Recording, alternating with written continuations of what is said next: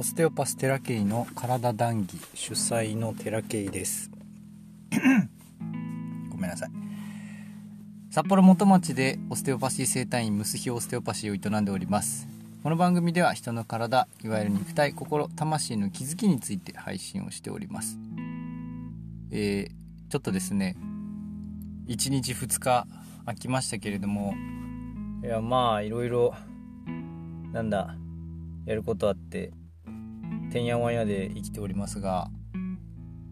空き時間にねこうやって録音をさせていただいておりますけれどもなんだかんだ楽しくやってます。これまでね自分がしんどいなって思ってた日々がね何なんだったんだろうかっていうぐらい毎日毎日穏やかかつ急が穏やかではないか。穏やかっていう表現ちょっとうん何とも言えないけどあんまり波のない日々を過ごさせてもらってます。で僕自身はできるだけ波立たせたいわけじゃないんですけどまあ人によってねあのー、な誰かが言ってたけど波があった方が生きてる感じがするっていう人がいたのでいや確かにそういういう気持ちは非常にわかるんですけど僕は嫌なんですよ。いちいち波立つのが。めんどくさいんでね。その処理というかこう毎日穏やかに過ごしたいなって思ってる人間なので平坦でいいんですけどなんだかんだで波ができてしまう人間だったんですね。だけど今波があるか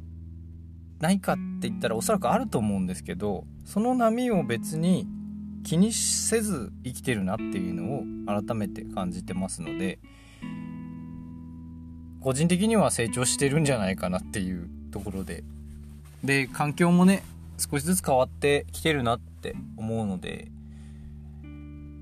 楽しく生きさせてもらってます。で噂で噂で噂？ちょっとあのうちの代表からあのポッドキャストを聞いてくれた方がねあの施術に来てくれたよっていうことで。ああ本当ですかと。非常に嬉しい思いでおりますしやっててよかったなって何か一個でもねそういうお役に立てればと思って、えー、やってますけれども私のようなね人間が何かしらのお役に立てるんだなって思ってねただベラベラベラ喋ってる やつを聞いていただいて何か感じていただいてね何かにつながっていただけたら僕は嬉しいなと思って、えー、楽しくやらせてもらってますけども。で今日何を話すのかなって自分でもあまり考えてないでこうやって喋ってて。えっ、と僕は今兼業でね、えー、業務提携を他にしてまして理学療法士として他のとこで働いてるんですね。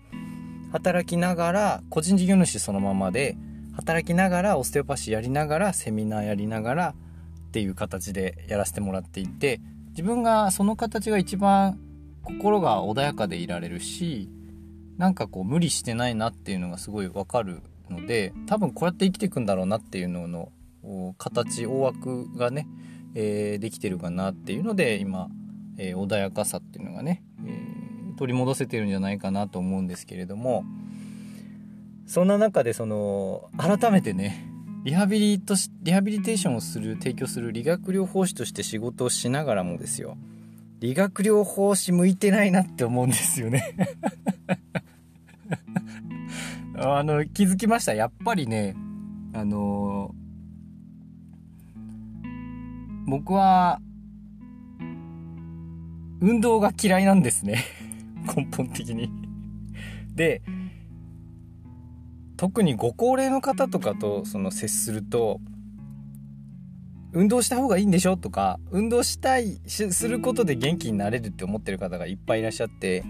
それは間違ってはいないんですよ間違ってはいないんだけどその運動をやれば元気になるっていうのがねちょっと論理的に全くのイコールというか因果関係ではないと僕は思ってるんですね。その運動の動機とか、まあ、動機ねいらないっていう話しましたけど運動したいんだったらしたらいいんですよ。でしたくないんだったらしたくないなりの理由があるんですよどこかに。その理由取らないで無理しゃり運動したところでまた運動しなくなるから意味ないよなって思いながらリハビリやってんですよ僕。いつも。だからね僕自身がじゃあやってほしい。自分がね自分が望んでいるリハビリを受ける立場でリハビリやらなきゃいけないってなったらどう思うかなってで基本やっぱ運動やりたくないんですけど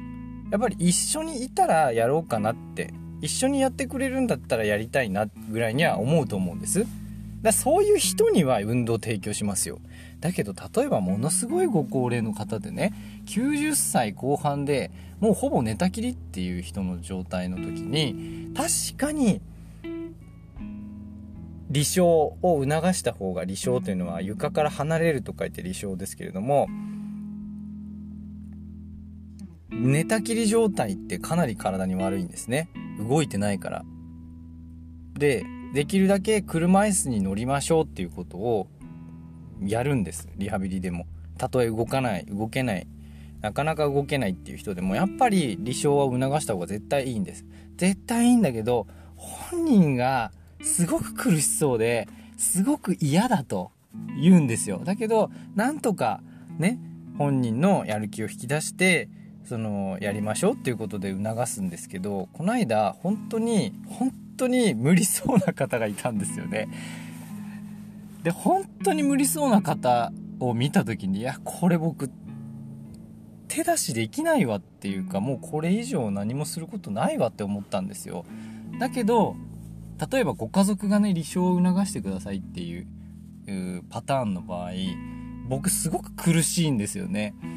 自分がやってほしくないことを強要できないんですよ。基本的に。だから僕自主トレとかさせないんですね。誰にも。あんまり。自主トレって確かにいいんだけどやりたいって思う人はいいんですけどそうじゃない人に自主トレ教えたところで何の効果もないと思ってるからやらないんですけどね。なんかその根本的に僕リハビリって向いてないなって思うのは僕自身がそんなに運動やりたくないのに人に運動させるってできないんですよ。なんかやっぱねそこがえきっと根本的にリハビリ向いてないっていう理由なんだろうなと思って自分自身がね。あんまりリハビリなんだかなって思う理由っていうのはそこなんです。自分自身がそんなにリハビリ自体が好きじゃない。でじゃあオステオパシーどうかって言ったらめちゃくちゃ好きなのはじっとしてるからなんですね。じっとしてるからっていうか施術を受けるのはめちゃくちゃ気持ちいいので僕自身がね。だから受けたいんですよできれば。できれば受けたいっていうぐらいのものだし自分自身で常にやってますけど自分自身でやってもやっぱり心地いいんですね。だから提供できるんですよ。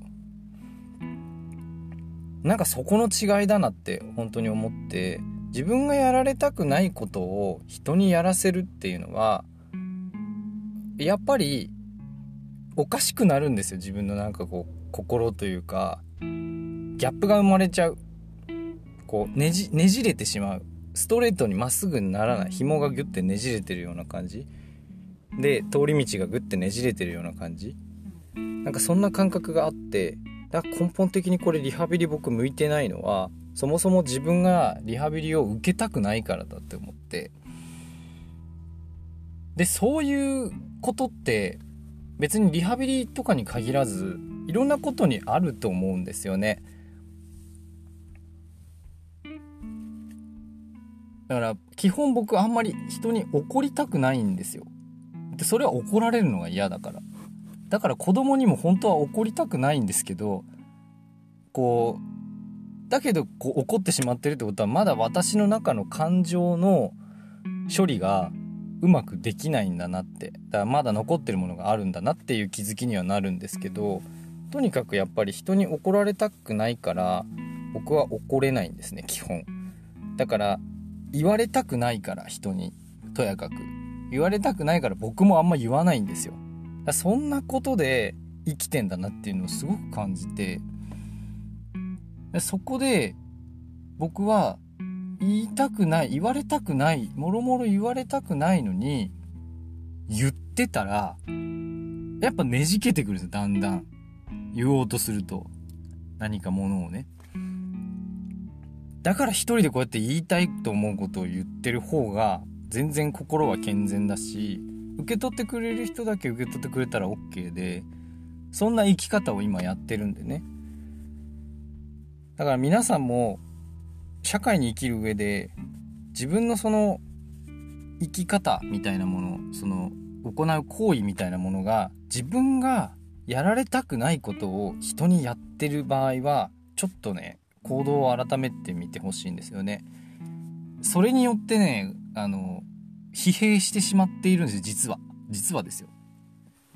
気づいてないんですけど。僕も気づ、ようやくこの間気づいたんですけど、気づいてないうちに何か疲弊してしまっている自分がいて、それずっと積み重ねてるとわけわかんなくなってくるんですよ。心もね、おかしくなっていくし。だから、